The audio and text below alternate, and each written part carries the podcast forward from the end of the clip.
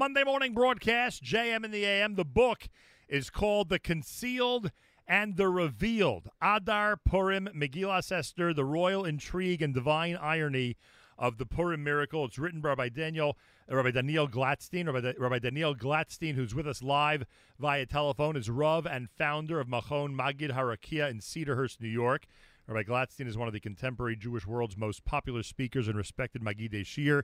His more than 7,000 recorded shiurim have garnered millions of views on TorahAnytime.com and other venues.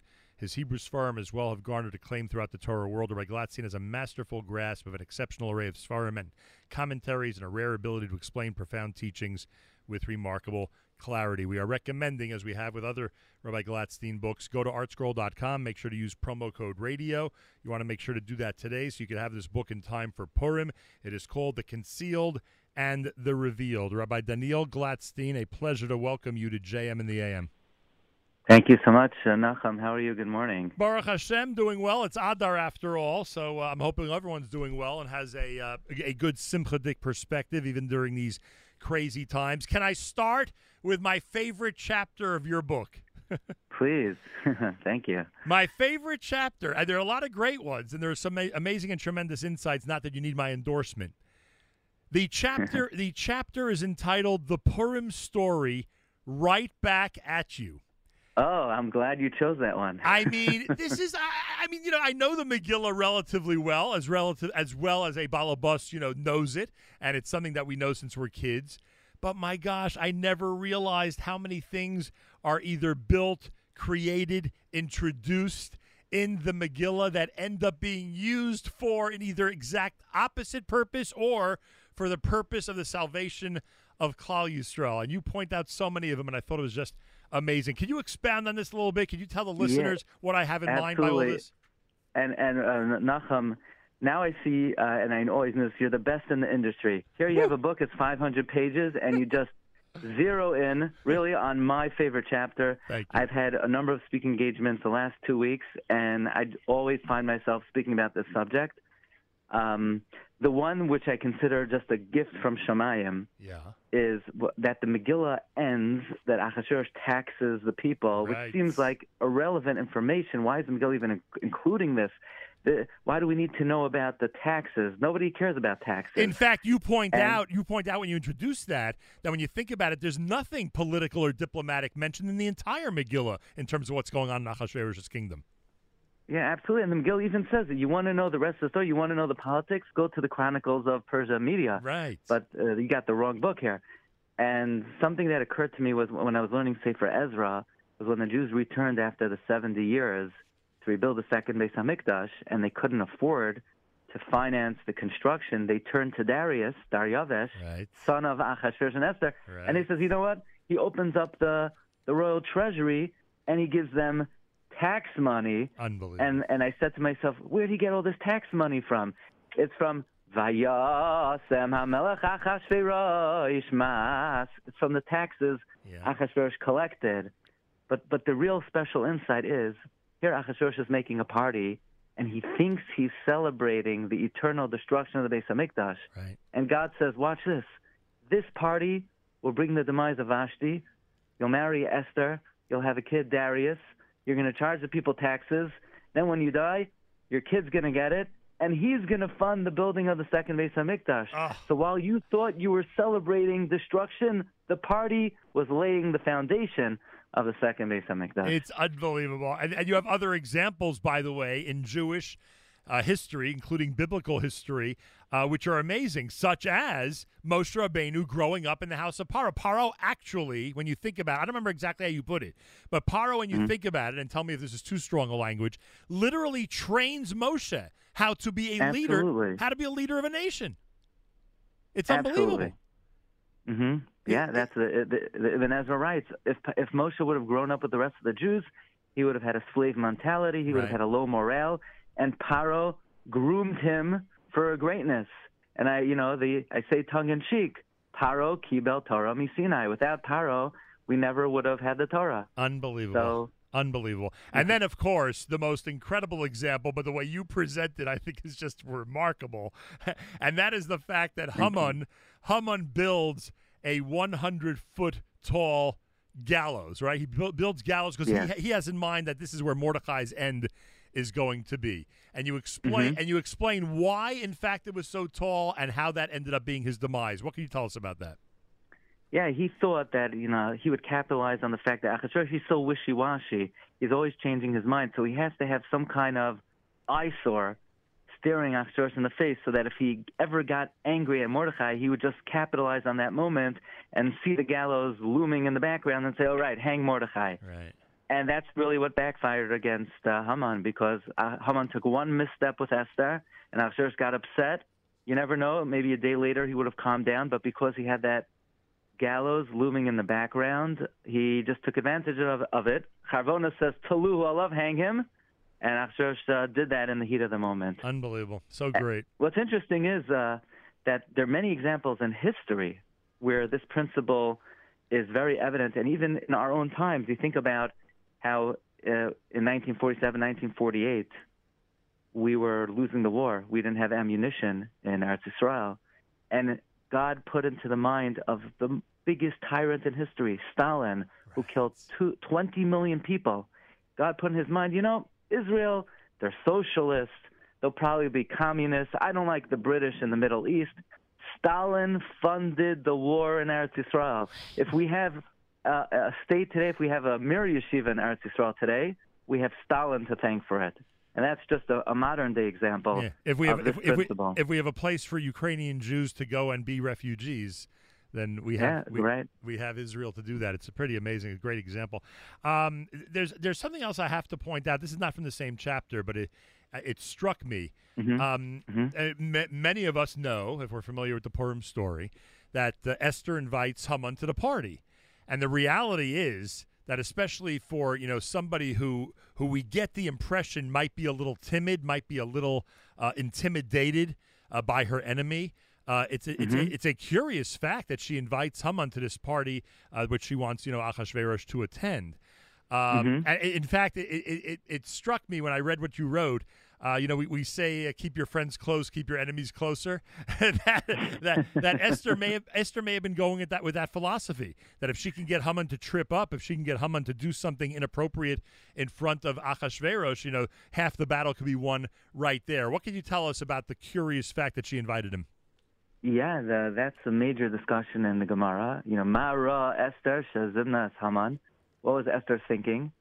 And the Talmud goes through many possibilities of what her calculation was. And the Talmud concludes that they asked Eliyahu Hanavi, and Eliyahu said all of the above. She was th- she had a dozen of various calculations, and uh, they came to fruition.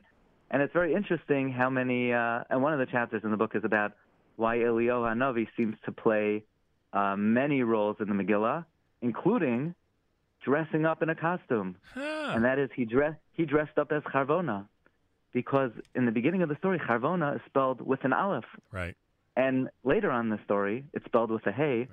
And our sages teach us that was actually Eliyahu Hanavi in his best Charvona costume. Well, if that's the case, he deserves a better mention in Shoshanas Yaakov. if he's really Eliyahu. Exactly.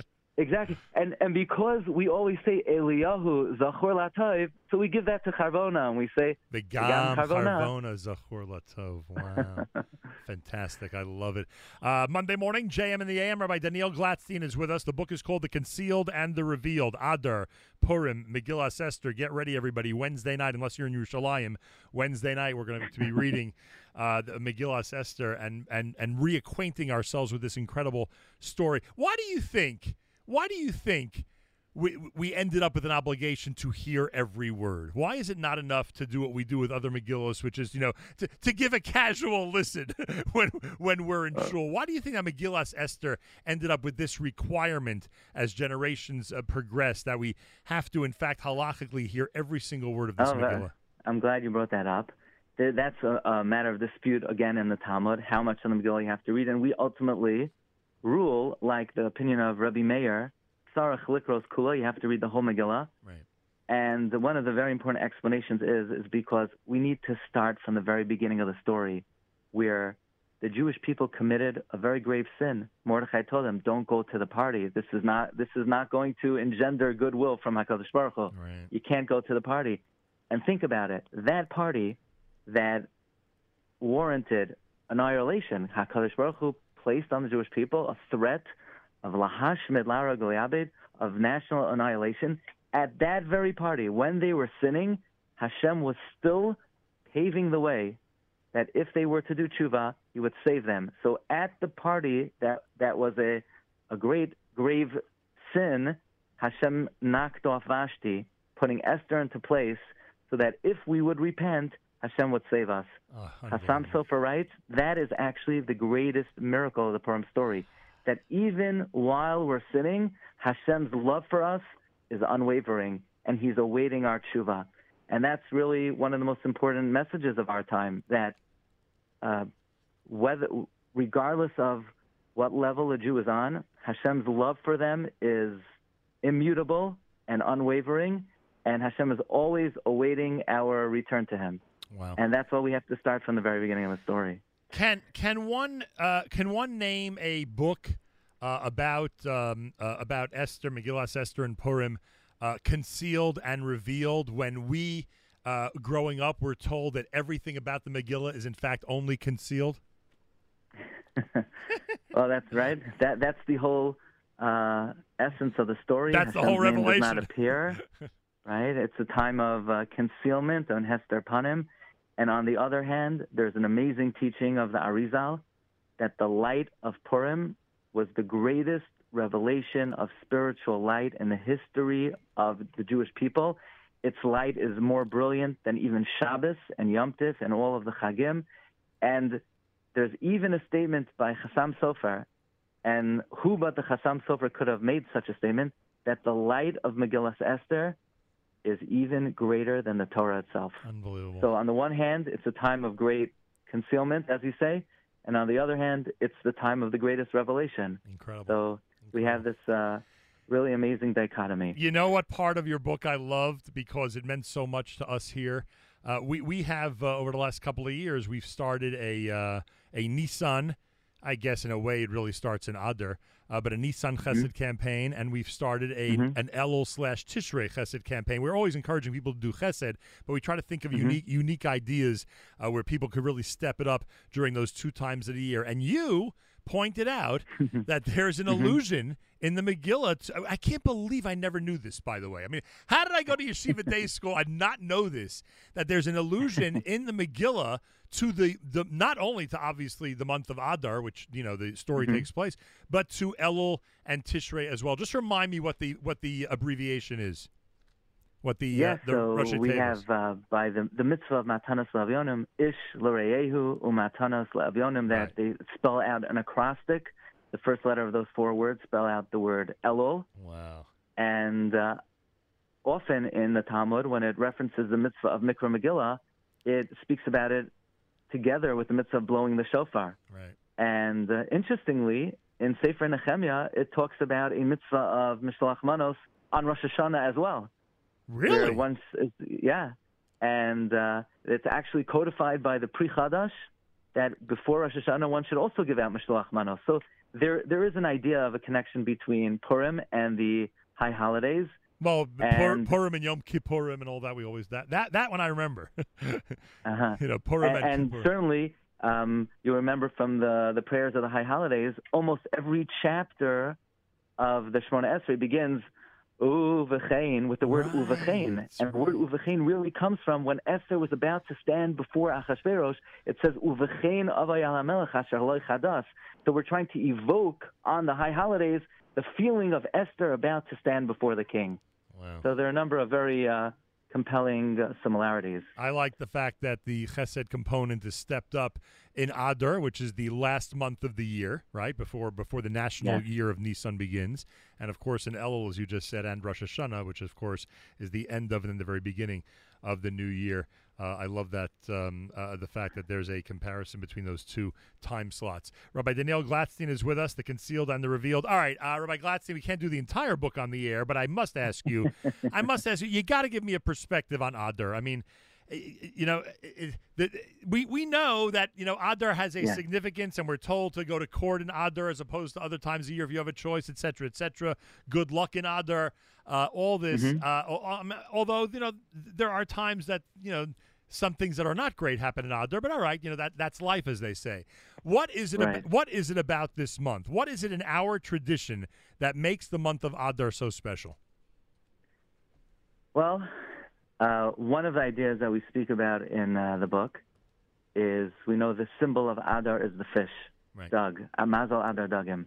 And there's one unique facet of the fish which is uh, remarkable, and that is it's one of the only animals that is missing one part. It has no neck.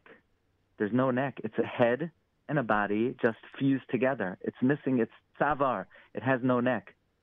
The Beis Hamikdash is called the neck of the Jewish people. The job of a neck is it connects the head to the body. Right. The temple, the Beis Hamikdash, connects us, the guf, the body, to our head, God.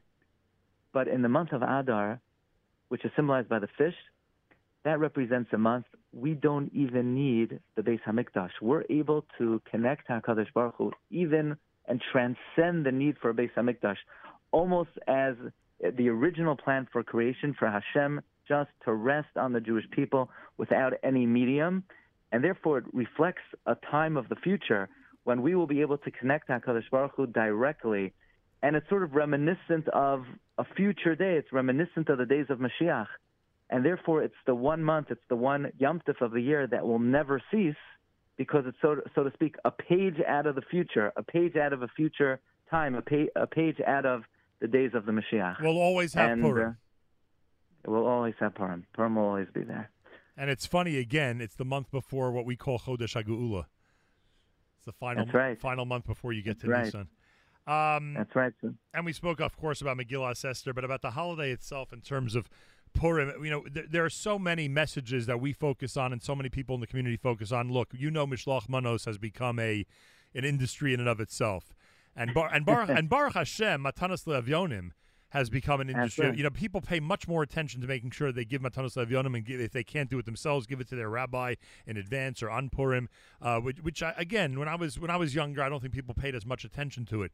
And so there are many important aspects of the holiday uh, that, that do get more attention and are taken much more seriously. Uh, but we do have the, but sometimes people do lose focus. And hearing the Megillah twice, both night and day, are so vital. What what what would you tell us? Especially after writing this incredible book, what would you tell us should be our focus on Purim? I know you you're a believer in doing all the mitzvahs that I mentioned. I got it. But but what what what should our focus be? What should the message be that we transmit to our children and grandchildren on a on a day like this coming Thursday? if I could share one personal thought, Sure. Uh, this book is dedicated to, to the memory of my revered grandfather, Rabbi Mordechai Leib Glatstein, who is a Holocaust survivor. He just passed away this year at 105 years old. Wow. And when he was in Auschwitz, he heard uh, the old people crying as they were being taken out and to, to be killed. Who's going to say Kaddish for us? Who's going to remember us? And my grandfather, despite going through and traversing Auschwitz and Dachau and seeing all the terrible places, he dedicated his life to bring support, encouragement, chesed to old people, to zakenim, to sick people, to downtrodden people, because he recognized that when you're a survivor, it is your mission and it is your obligation in this world to bring joy to other people, and that is the greatest joy of a Jew, to bring simcha to others. So if Hashem saved Klal Yisrael collectively as a nation, and therefore we are all survivors, our primary obligation on Purim is to do whatever we can to bring joy to others, because that's really the only way for a person to experience true simcha. As the Rambam codifies, the greatest simcha is to uplift the hearts of the needy, the downtrodden, the lonely, and that's uh, our uh, main obligation on Purim and throughout the year to bring simcha to other Jews, and that will engender the greatest simcha within uh, within us and our own families. And as we discussed earlier regarding Chesed, and you just you just uh, touched on it, if we know people in the community that are in fact lonely, are not getting the mishloach manos that others may be getting, are not getting the visitors on Purim and other times of the year, uh, then we should pay careful attention to their situation and try very hard to bring them joy. As you just said, that's the obligation. We just want we should bring them joy and happiness whenever possible. And uh, what a great what a great message that is for this Purim. A lot of people are, a lot of people are suffering terribly right now on this globe. Many of them from our community, many of them from our national community. A lot of people are suffering terribly. We see what's going on in Ukraine.